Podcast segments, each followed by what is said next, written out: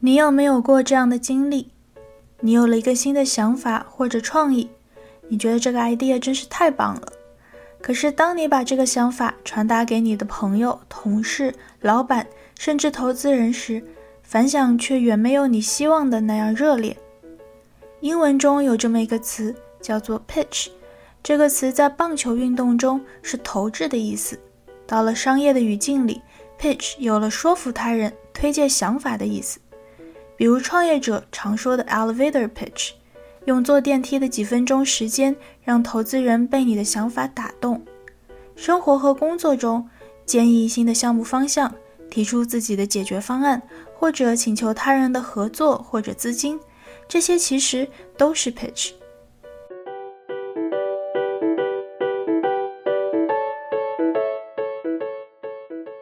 几个月前，我自己也在工作中尝试提出了一个新的产品想法，希望能够成立一个项目团队来推进。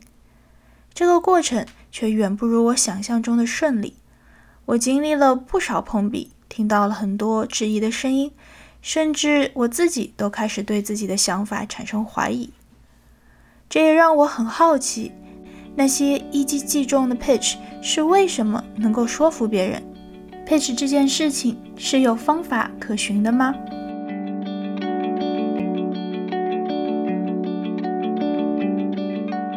说到要做一个好的 pitch，你的第一反应是不是 PPT 模板、演讲框架、说服技巧？我们常常会花很多时间去琢磨怎么把自己的想法最完美的呈现出来，但很多时候，一个想法没有那么有说服力。有可能是因为你的第一步就错了，并不是说你所有的想法都是好的想法。有时候你突然想，哎，为什么我们不这么做？那那个为什么的时候是一个很好的出发点。但这样的时候，我觉得更多的需要一个积累的过程，因为好多时候你是从自己的角度去想这个问题，但未必真的是反映了更多的人群的那个想法。这是九 N 吴。他是 LinkedIn 的高级设计总监，作为公司产品评审会的一员，他现在常常是被 pitch 的对象。当他在听设计师或者产品经理描述一个新的想法时，他具体在听些什么呢？我们是每个星期都有这种 review，就是你的产品经理可以带你的团队来说，我想做一个什么东西，呃，产品 VP 啊，我们一起就是有一个小的团队来听这个东西，每个星期都有。那听的主要第一个是为什么，为什么要做这件事情？第二个是说你做的事情怎么和公司的战略有关系？那一个是说对从用户的角度，另外是从公司的商业角度，这两个是我觉得其实在哪儿来说都是特别重要的。你你 answer 那个 why 以后，你才能到下面就是 what 哪一部分。但是我感觉现实中大家常常会花更多的力气去解释这个 what，就是我的想法到底是什么，因为常常呃想法也是这么来的，就你先有了一个想法是说我想要做什么。然后你再往回去找，说为什么这是一个好的想法？为什么要做这件事？嗯，以前尤其是看得出来，就是大家说，哎，我就是想做这个，然后再去去找一些去支撑。你说，哎，我为什么要做这个？嗯，我觉得就有点本末倒置。对于做产品的同学而言，了解用户的需求，这个大家一定都不陌生。但是在公司，尤其是大公司里工作，我们的日常工作其实和公司战略这件事情离得并没有那么近。我们要怎么把自己的想法和工作跟公司的战略联系起来呢？任何人，不光设计师了，还是要了解公司的大方向是什么，这个是非常重要的。因为你如果了解大方向的话，你才能把自己做那部分跟大方向连在起来。我觉得公司肯定都有全公司的这种会吧，大会吧，每个季度都有吧。好多设计师我观察，尤其新的他会不去，但实际上是一个很大的遗落的点。你真的要去，真的要明白大家在讲什么。可能你去一次不明白，去两次就该明白了。另外还有可能有的公司甚至于是每一每两个星期会有一次公司大会，我们就是有的。那 CEO 会讲。它有时候是重复的，重复是有原因的。好多时候啊，大方向是需要重复的，因为这么大公司总是会有新的人进来。那时候其实重复也是给新的设计师也好，产品经理也好一个一个消化的过程，对吧？另外，它就是公司，我想也是会呃每个季度都会讲我们完成了什么，我们做成了什么，我们还缺什么，就是这种分享，我是觉得每个员工都是需要去听、去想、去。不要忽视这些东西，嗯，我我这么讲，并不是因为我现在在做管理阶层，我才这么讲。我当我是一个设计师的时候，我会我会听这些东西，把我自己在做什么，为什么我要做这些东西，给它联系起来，这也是挺重要的一件事情。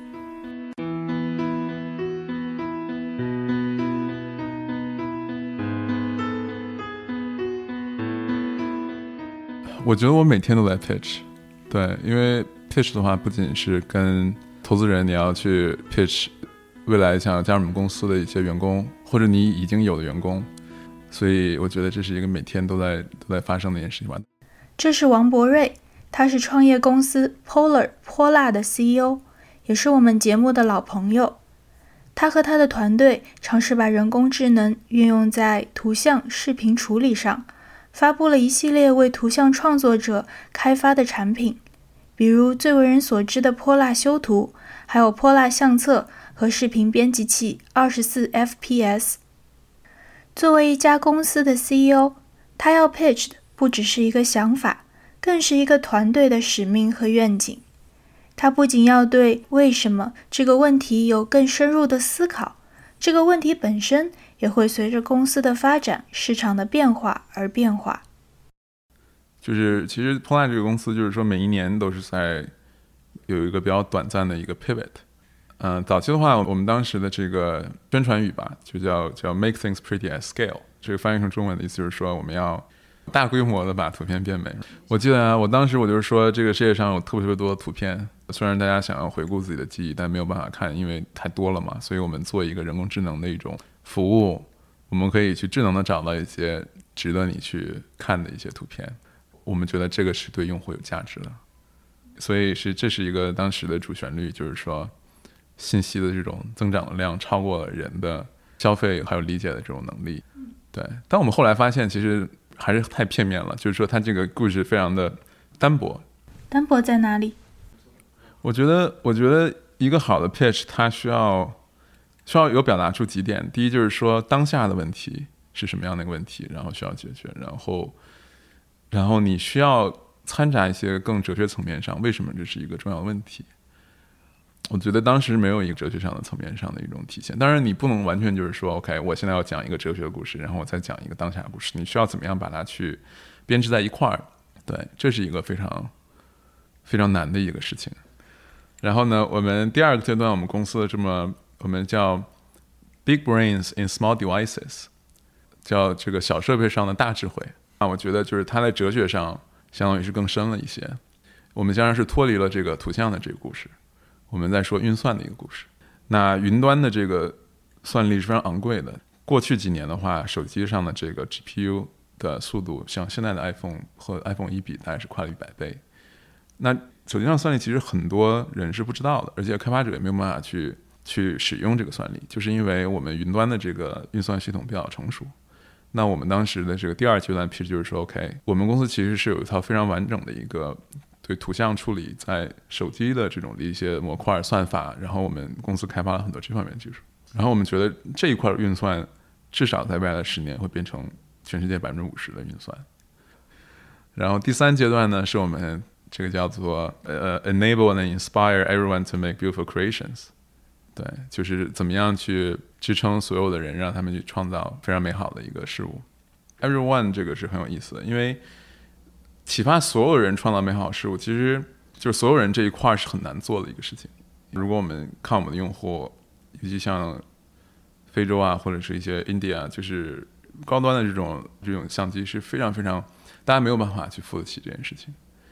所以我们当时的这个技术其实很大的一个。重要的策略就是，因为我们这个节能，然后运算效率很高，所以我们可以就是基本上所有类型的这种设备都可以达到像 iPhone 十这样的一个成像效果。然后我们有很多人工智能的技术，让每一个人都可以创造很好的图像。所以这个其实就是说，你知道这种 pitch 就是很有点像这种摇摆嘛，就是说我们摆回了这个用户的这个需求，但同时呢，这里面就是把技术故事也放在了这个里面。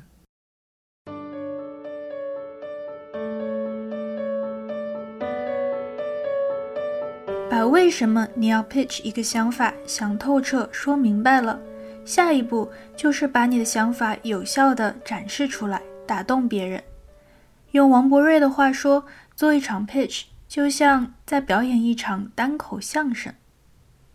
对我非常我非常享受这点这个过程，就是制作 pitch，然后讲 pitch 或者是表演一个 pitch 这个过程，因为嗯，我觉得就跟那种单口相声很像。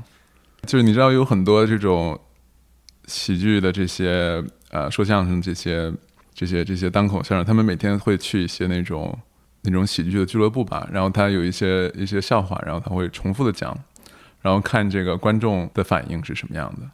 就是一开始你讲这个东西永远都是非常奇怪的，或者就是说没有人会笑的一个东西，但是在这个过程当中，逐渐的你你可以把它制作成一个就是说。大家都非常可以理解，然后都可以笑的这么一个东西，我觉得这是一个非常非常有享受的一种过程。而且尤其尤其就是说，你已经觉得比较完美，比如说百分之八十是一个比较好的一个 pitch 的时候，然后你把它不断的在向前去提升，这个过程我觉得是非常有意思的。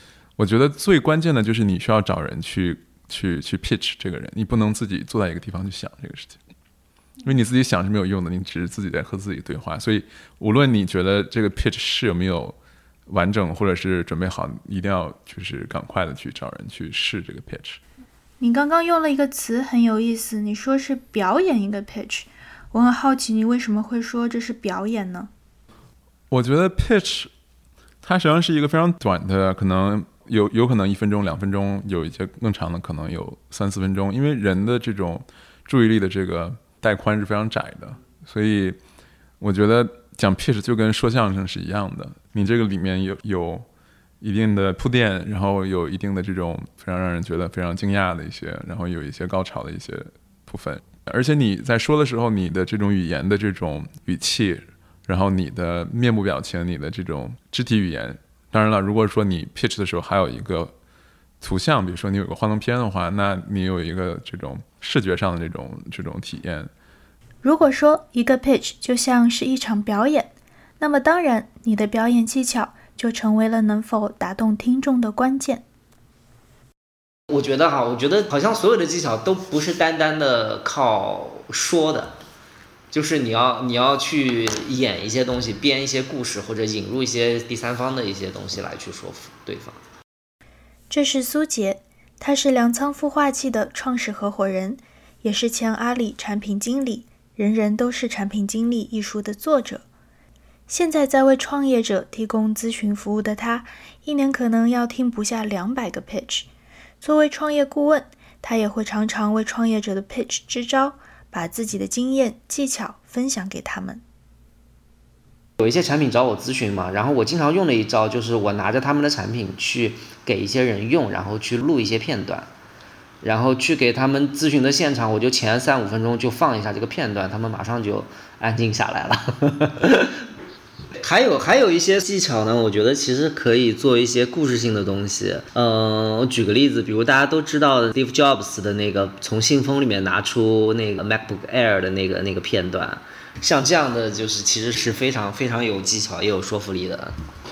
我自己呃用过的一次一个一个招就很，我觉得还是很有意思的，就是是给一个偏右跟儿童教育相关的一个项目去做咨询的时候，然后我要说服他们说这个包含了三维空间的图形化会很有助于记忆。然后我们当时就做了一个实验，就比如说写了十个英文单词，是当时我们在的那个咖啡厅的那个包厢里面能看到的东西，比如说什么西瓜、哈密瓜、什么勺子、杯子、什么遥控器之类的东西啊，十个东西。然后我们在桌上，嗯，把它排排成了十个一条线，让那个两组人来测，就是一组人呢是只是看纸上写的那十个词，呃，然后去记说那个顺序。然后另外一个就是看桌上的那十个东西的顺序来记这个顺序，然后这是第一步。然后这一分钟以后，然后大家回答下来，哎，发现其实基本上全都记住了，就是差异不大。然后我后来使了一个小的技巧，就是那我说好吧，那可能也不能那么好的证明，那我们继续往下聊。然后聊了十分钟、二十分钟以后，我说大家停住，大家现在两组，你们你们再来回忆一下刚才那十个单词的顺序。然后就发现看了实物和那个空间顺序的那一组的回忆出来的那个，就明显的要高于只看那个文字的那一组，所以这样他们就很有感觉。好的 pitch 常常就好像是讲了一个很生动的故事。在 LinkedIn 公司每年都会举办内部的黑客马拉松，给员工一个自下而上推动想法的机会。今年 LinkedIn 黑客马拉松的一等奖项目。就因为他有趣的演讲形式，给 Joanne 留下了深刻的印象。有的团队，我记忆比较深刻是说，他可以整个把它录下来，从一开始，他就是像一个电视剧似的，然后那样去讲一个故事。比如一个人他非常发愁，做一件什么事情做不了，非常，然后他说：“哦，这个其实就是我们要解的问题。”这时候我们去怎么解决问题呢？然后他再继续讲，然后甚至于把这个解决的这个方法也录下来。然后这时候你讲完这个故事了，大家就很吸引嘛。通常都是说，哎，这个一下就变得很有趣，对吧？然后这时候你再上台，包括你的工程师去演示你怎么发现了这个解决问题的办法，这时候就变得比较吸引人了嘛。嗯。嗯，如果当时那个团队他们没有拍视频或者没有表演，你觉得他们还会是一等奖吗？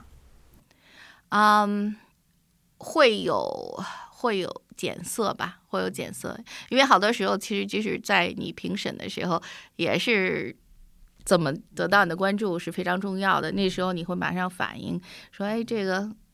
最终你想解决一个问题，还是要激发呃同样的人。其实就像你最后说，你怎么变成一个有感感染力的人，对吧？感染你的领导，感染你的同行，感染你的团队。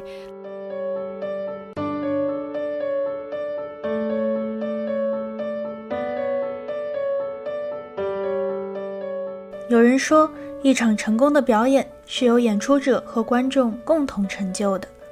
很多时候，即使表演本身的内容足够精彩。也不代表它一定能每场都卖座，让每一个观众都叫好。过去的几个月里，我也为推动我的想法做了不少努力，收集更多的数据，尝试不同的讲故事的方式，反复的修改 PPT。我觉得只要这个演讲本身足够好，我就能够成功。但回头看来，说服别人，尤其是在说服不同的对象的过程中，你有许多 pitch 之外的功课需要做。呃，两个陌生人在一起做事和两个朋友在一起做事肯定是不一样的。就是你如果想 pitch 某个人的话，其实你可能要做很多课外的功课，就非现场的功课啊。很多创业者他其实 pitch 完了以后，他可能后面会时不时的还会去找投资人一起打个牌、爬个山之类的。要了解你的听众。理解他们的诉求，和他们建立信任的关系，这是一件在平时就要开始慢慢积累的事情。对于创业者而言，这意味着了解投资人的生平，知道他们关注的领域、在意的问题；而在公司里，这意味着要了解不同的职能部门，和同事保持信息的沟通。这些都会为你的下一次 pitch 打下一个更好的基础。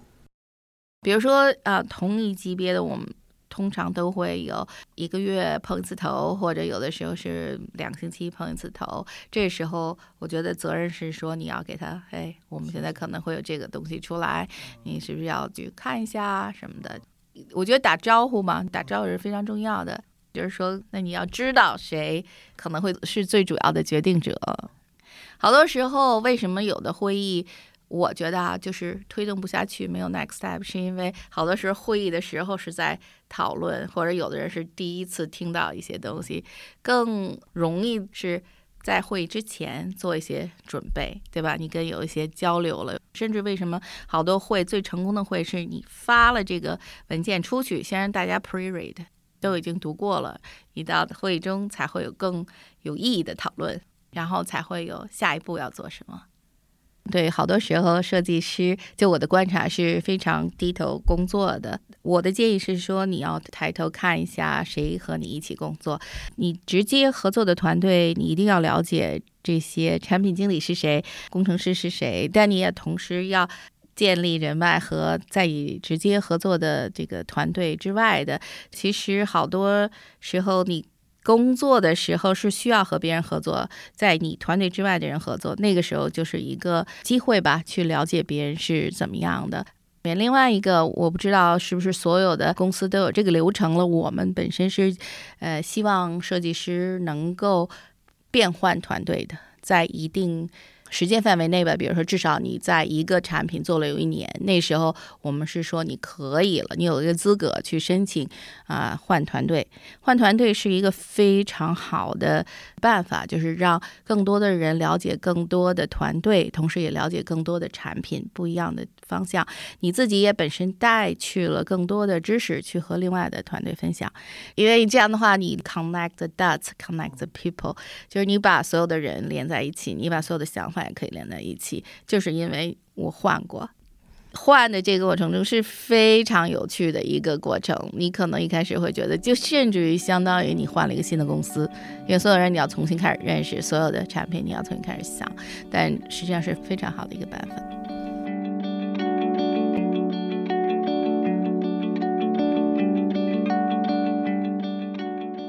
在和嘉宾聊天的过程中，我开始意识到。一个一击即中的 pitch 背后需要深厚的积累，要反复挖掘想法背后的动机，要反复练习有效的表演方式，要了解你的听众，在平时就建立彼此的信任。但还有一件事是我们没有聊到的，那就是你其实也是 pitch 的一部分，你的表达态度很多时候也会影响 pitch 的成败。对于创业公司而言，投资人在听 pitch 的同时，其实也是在考量你以及你代表的整个团队。我觉得，因为公司的话，早期的话，CEO 我觉得就是一个最重要的一个能量的一个源泉，就是所有的你的策略啊，你招人各方面，就是我自己有一套自己的评价的体系。我觉得第一就是说，这个人是不是很自信；第二就是他是不是非常的谦虚。就是能不能能不能就是被教练对吧？自信谦虚。第三就是说呢，他是不是很诚实？因为很多创业者他经常一上来就会 bullshit。然后第四就是这个人是不是有一个很平衡的一个对世界的认知？当然了，这个东西你要升华，你可以说这人的品味是什么样的，就是说他是否有 good taste。你不能说是活在一个石头底下，你要了解就是说世界上在发生什么，对吧？然后。第五件事情，我觉得就是说，这个人能不能知道自己在成长？他有没有一个自己的方式去衡量自己的成长？就他怎么知道他自己在成长？他知不知道自己想要什么？那你有见过不自信的 CEO 吗？我觉得就是说，自信他的表现的形式都是不一样的。就有一些人，他可能他可以就是非常非常的安静，他不愿意说话，但他也可以非常的自信。就自信这个东西，就是说，很多那个创业者会问投资人，就说：“哎，你觉得我这个做？”是不是一个正确的方向？这就是不自信的一个表现。就是自信的表现，就是说你觉得这个未来就是一定会发生的一个未来，而且你会坚信这件事情。其实有的时候，投资人在问你一些问题的时候，其实在看的是你的反应。我记得我有一次在 pitch，就是说我说那个我们有这么这么多这个照片。我记得有个投资人就问，就说啊，那大家为什么要拍照啊？就是他实际上问了一个非常就表面上很愚蠢，一个很 naive，他自己是故意在做这件事情。就是如果你作为一个好的一个创业者，其实你也知道，他其实是在很善良的在挑战你。就是我现在问你的问题就是非常简单：为什么大家要拍照？你不是一个拍照的公司吗？我就没有很清楚的想过。那其实这既是一个最好的机会去表达你的一些思维，然后看你如何去控制这个局面，看你如何去去回答这个问题。如果说你的答案就是说 OK，我们所有人都在拍照，这很明显啊，那这就是一个很不好的一个答案。对，但如果你说拍照这个东西有点像偷取这个时空里的一个瞬间，因为你可能你人死掉了，你变老之后，你年轻的自己还可以保留在那个地方，因为人都有一种想要永恒的这样的一种，就是人的一种自我存在的一种体现，所以大家是很喜欢拍照，也是为什么所有人只要有一个手机就想拍照。正如王博瑞所说，无论是面对投资人，还是面对你的公司领导、同事，自信、谦虚、诚实、理性、能力，这些特质都可以为你加持。但在苏杰看来，还有一样东西，也是一个好的演讲者应该具备的，可能也是更难能可贵的。就是因为我会听到很多创业者跟我聊一大堆很宏观的事情，但是我问他为什么要做这件事的时候，他其实，嗯，我觉得并没有一个原动力。就我觉得每一个每一次这种这种新的尝试，它一定是有一个跟自己切身相关的原动力在背后驱动的。因为这个这种创新，其实成功率不管任何人做任何事成，只要是它是一个创新，成功率都很低的嘛。成功率很低的话，那我会觉得，如果你没有原动力，而是因为说看到一些市场机会而已，跟自己没有关系的一些机会而已，那我觉得其实是很容易放弃。就这种放弃，包括你看到有对手跑出来了，或者或者碰到了一些困难，然后就很容易就放弃掉了。但是我觉得是这种内生的这种原动力，它会很不一样。对，所以我觉得这一点其实是很关键的。那那种嗯，到九十一百分的 P 是什么概念呢？就是。嗯，会偶尔会听到他给你说过去自己的很多故事、很多经历，你会觉得哇，这个事情就应该他做。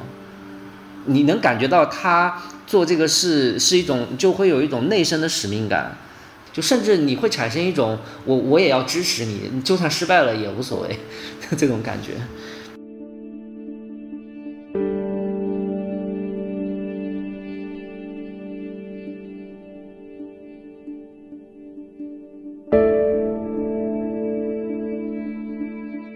内在的使命感，这可能是作为一个演讲者最难伪装也最打动人的特质吧。无论是在公司里推动一个新的项目，还是组建自己的团队，开启一项新的事业，如果能带着这样的使命感去说服别人，实现想法，应该也是一件很棒的事情吧。关于 pitch 这个话题，用一本书去讨论也不为过。这期节目也只是我们小小的尝试，希望能给你一些帮助或者启发。如果你对 pitch 这个话题也有你的想法或者心得，欢迎你在我们的新浪微博和 Twitter 上给我们留言讨论。